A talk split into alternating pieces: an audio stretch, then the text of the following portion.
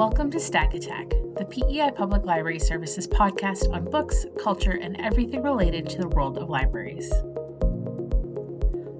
On this episode of our podcast, Erin Alladin, one of the featured authors of Canadian Children's Book Week this year, joined us for a chat about her experience with the virtual event and being a children's nonfiction writer. And as we wrap up the school year and look ahead to the summer months, we're also starting to think about all the different ways we can keep kids engaged with library programming Roseanne Gauthier, Youth Services Librarian at the Charlottetown Library Learning Center, joins us to talk about the TD Summer Reading Club, as well as the TD Story Walks coming to library communities across the island this summer. It's Crystal Dion here with the Montague Rotary Library and the PEI Public Library Service, and I'm here to chat a bit about Canadian Children's Book Week, which is an annual Canadian event put on by the Canadian Children's Book Center and Communications Jeunesse been happening since 1977. And each May, Canadian authors give readings to thousands of children, teens, and adults all across Canada. This year, it's happening virtually. And I'm here with Erin Alladin, and she is an editor, a writer, and an ecology enthusiast who is always looking for ways to combine her passions. She was born in Northern Ontario to a gardener and a forester, and she spent most of her early life looking at and thinking about the natural world. As a young adult, she spent nearly a decade immersed in Toronto's children literature scene before retreating back up north, where she continues to edit while growing vegetables and writing about regenerative agriculture. Erin lives near Parry Sound with her husband, her garden, and not quite enough bookshelves. We're here to talk about your debut book, Outside You Notice. So, what spurred on this project? Well, I honestly couldn't tell you what made me start wanting to write children's books because I have wanted it ever since I could hold a pencil. I have very old notebooks with scribblings in them that are so misspelled I can hardly figure out what they say. I have just been obsessed with writing and storytelling. This book doesn't rhyme, but I've also been writing rhymes since I was absolutely tiny. And I started uh, submitting very bad submissions to publishing houses when I was about 14. So it certainly ties in with, you know, your other passions, gardening, the outdoors, the forest. Can you tell us a little bit about this book in particular, Outside You Notice? Sure. I wrote Outside You Notice uh, during the time when I was living in Toronto, and I was feeling kind of nature starved, but I started noticing that even in the middle of the city where there's so much concrete and glass, there is nature if you look for it. It's between the sidewalk cracks and it's in people's tiny, tiny front yard gardens. And at the same time, I was hearing a lot about the push to teach mindfulness to kids in schools. And a lot of the exercises that we were focusing on for kids is use your eyes, use your ears, what can you smell, what can you feel, all of these kind of sensory focused things. And I thought to myself, all those years as a kid, when I was out in the backyard spending two hours watching a squirrel, I was doing the same thing. I was using my senses, and sure, I was probably getting all of the mindfulness benefits, but I was also learning about squirrel habits and habitat. And so, you know, yes, I have read and still read a lot of nonfiction about nature, but I also just absorbed a lot by being in it.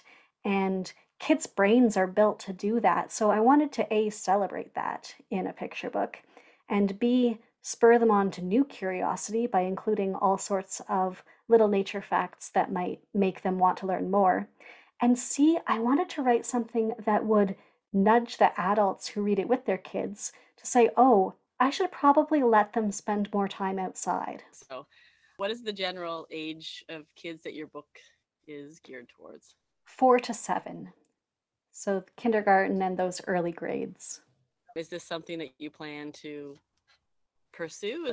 do you have other projects already in the works or I have a project in the work. It's it's for an older audience, uh, so more middle grade, but it is again nature and nonfiction focused. Um, it's collaborating with someone else and it isn't totally set in stone yet. So I'm not sharing details, but uh, yes, I'm absolutely writing more. That's awesome. Well, I look forward to seeing future projects.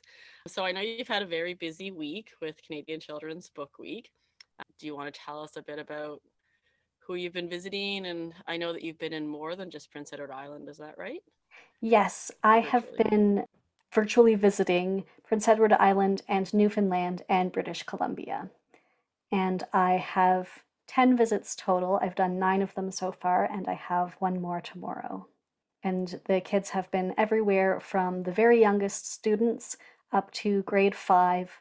There might have been a couple of grade sixes in one class in a very small school, too.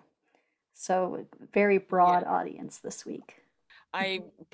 Believe I heard you're at the Vernon River Consolidated. Is that correct? I was, yes. I really enjoyed my visit with them. Um, that school really encourages a lot of nature exploration in the kids, and you can tell because their essentially nature literacy is really high and they're really confident talking about what they know and what they've seen. So, Erin, I know that you were um, doing two different types of workshops. Were they for different age groups? That's how I planned them. The one that I call Born Naturalists is focusing on that idea of kids being hardwired to use their senses to learn about the world. And it uses a lot of songs and action activities. I built it specifically so that we could have a lot of interaction without having their microphone on because I never know what the setup is going to be on the other end. And so that one I target at K to two approximately, but I can also go older or younger. And then I also have a writing workshop, which has a couple of those same elements just so that kids can get in some movement because sitting and staring at Zoom or Google Meet can be exhausting. Uh, But it also incorporates a nonfiction writing exercise. So, depending on the time, I might do a demonstration and then a collaborative activity, or we could go straight to the collaborative activity. And it involves uh, brainstorming about an activity that everybody involved has had. So, one school, they had raised chicks, and I had done that when I was a kid. So, we were able to brainstorm sensory observations from raising chicks. And then we brainstormed a list of facts the kids thought they knew about chicks. And then, time allowing, we would uh, do some research and confirm those facts, and then build all of that into a paragraph that teaches the reader some information, but also makes them feel like they're there experiencing that thing with the writer. Are these workshops something that you put on outside of Canadian Children's Book Week? Like, Well, now that I have done everything except one library visit, I will admit something I haven't been widely admitting. I had never done a virtual school visit before. My book was published in the middle of the pandemic, and I live in a rural place. I have only had the chance to do one in person school visit, and I've done some virtual library visits. But this was new to me doing this in this medium. So, the Born Naturalist workshop is using elements that I have used consistently from my book launch onward. And some of them come from my time as a camp counselor and outdoor living skills coordinator. But the writing workshop, I drew on uh, my mom's experience as a grade two teacher and literacy coach, and I used to spend a lot of time in her classroom. So I took some of her gradual release of responsibility writing lessons and turned them into something that I could run virtually. And has the experience been going well? Have you found that uh, connecting with the students through this medium has has been working and been enjoyable? Yes, my very first school was St. Jean in PEI. And we had a little bit of hiccups with the technology at first. So we started 15 minutes late. I felt bad. I thought, oh, the kids are just going to be so restless. They were so engaged. And the, the teachers had it down to a fine art with rotating kids through getting up to the microphone to ask questions. And they just had so much to say and so many cool observations because that's a big part of my presentation is I spend time running the songs and the activities and reading the book and showing them illustrating some of the facts from the book using bits of nature that I've brought in to show up to the camera. But then I invite them to tell me what they have been noticing outside. And I communicate with the school beforehand saying, you know, if you prime them, they can maybe bring something in or think about it for a week beforehand. And so they had so many fascinating stories to tell and things to show me about what they have been noticing in nature. can you see yourself ever branching into uh, fiction as well as another offshoot of your of your writing? Possibly. I have written a novel before. It's never going to go to a publisher. It's very disorganized. I started it when I was 14 and ended it when I was 24. But, you know, the interest is there. I love storytelling. But when I think about what I think is most important to put into the world, to me, nonfiction that gets kids excited about nature, especially with where we are in the world right now, that's that's kind of my priority, especially if we're putting physical resources of uh, wood pulp and ship fuel into producing this product. Do you think that Canadian Children's Book Week is something that you'd be involved with again?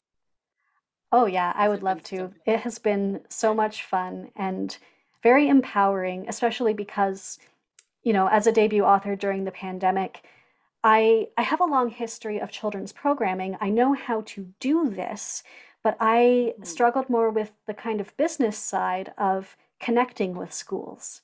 And so to have that part mm. done for me, and now I have gotten to interact with schools across the country, that's really exciting. You did go to some BC schools as well? Yes, I did. Did you notice any difference in the way that the children responded to you, your book, or or brought their ideas to the table? The thing that was most interesting to me is that almost everybody that I spoke to was very close to the ocean, whereas I'm in Northern Ontario. So there's one part of the book where it talks about how running water can make you feel calmer. But I, I reminded myself every time to not just mention rivers and creeks, but also the ocean, because that is also moving water and it has the same effect. There was also one child in Newfoundland, I believe, who asked me if I knew what old man's beard was. And I said, Oh, I think it's a type of lichen. And he said, It's a moss and it grows everywhere here. I just learned something new. I didn't know that. It has been a, a, fantastic experience. I've really loved uh, my time meeting all of these kids and hearing what they wonder about in particular, what makes them curious. Uh, it's it's been really special and should give me lots of ideas for further presentations and maybe even further books. Well, thank you. I know you've had a very busy week and it's not quite finished, and I really appreciate you taking the time to speak with me today for our small library podcast. I know the listeners are going to enjoy hearing about you, and I am going to, in our podcast write up for the listeners, um, there will be a link to Erin's book that can we can borrow from our PEI public library system, as well as some information about Canadian Children's Book Week and uh, what Erin's up to herself. So check that out in the write up. And once again, thank you so much, Erin. Thank you for having me, Crystal.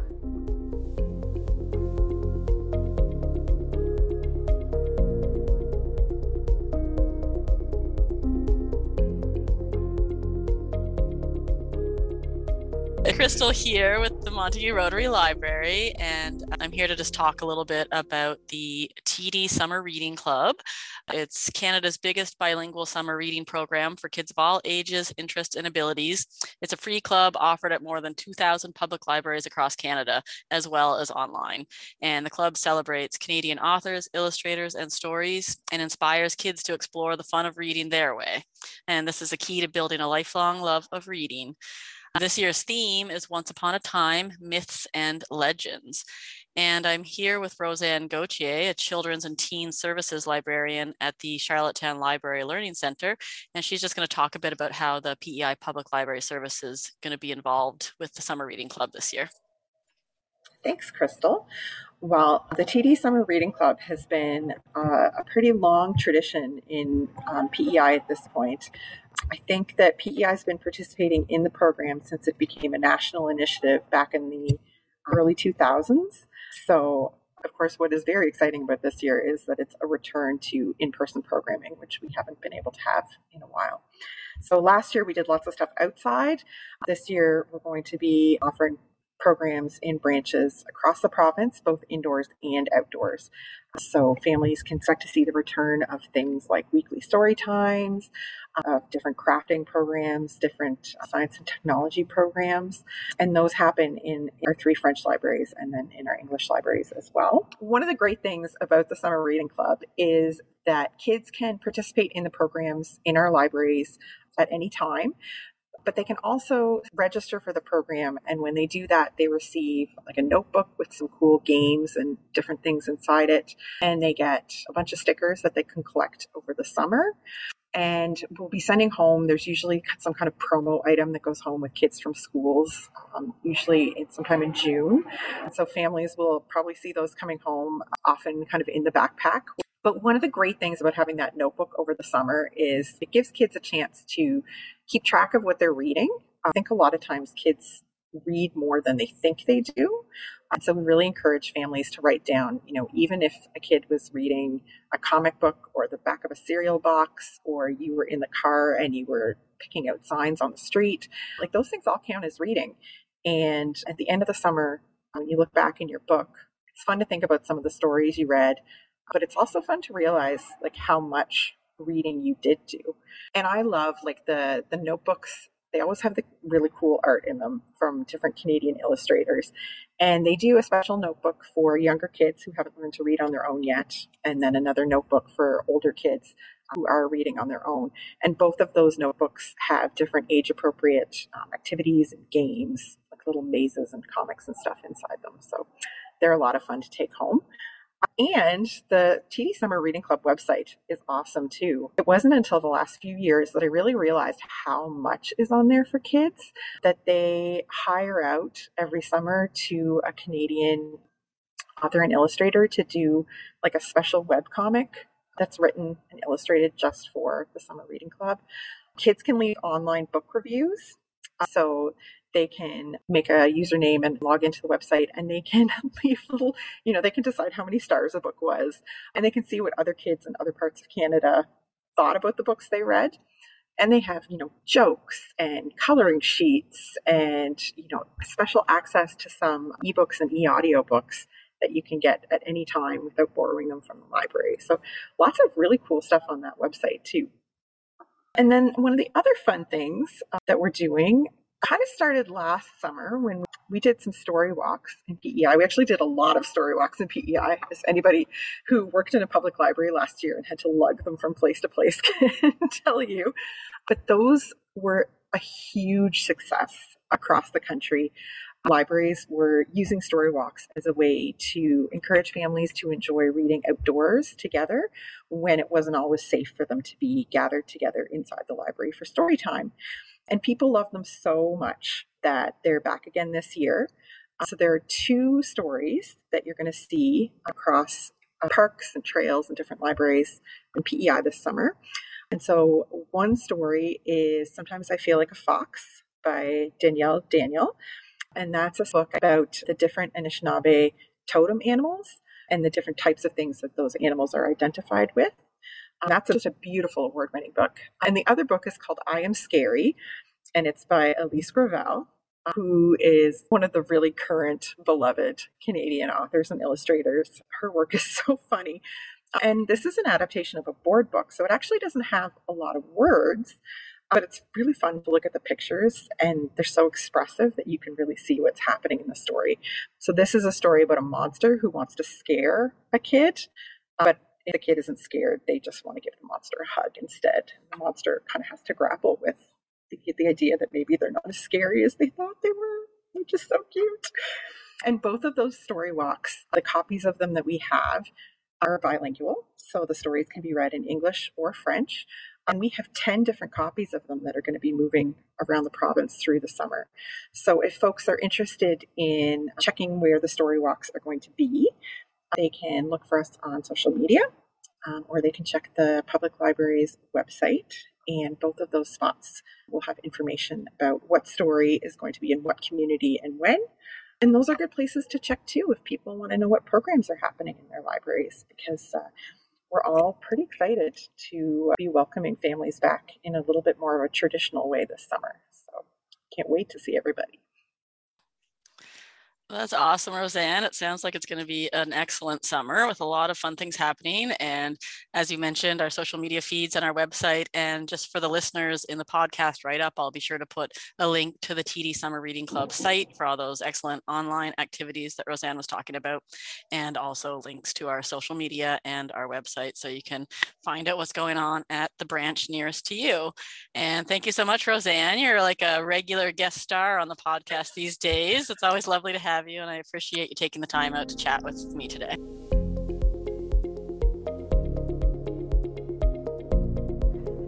Stack Attack is a production of the PEI Public Library Service. We hope you enjoyed today's episode and that you were inspired to think about all the ways we can notice nature around us and how you can enjoy more opportunities to read outside the summer. Many thanks to Erin and Roseanne for sharing their stories, and for library staff member Crystal Dion for interviewing today's guests. And as always, we always want to hear from you. Share what you're noticing outside with us on any of our social media platforms Facebook, Twitter, or Instagram. And don't forget to check out our library website, library.pe.ca, for the most up to date information on library programs and services. Thank you for listening and enjoy the start of your summer.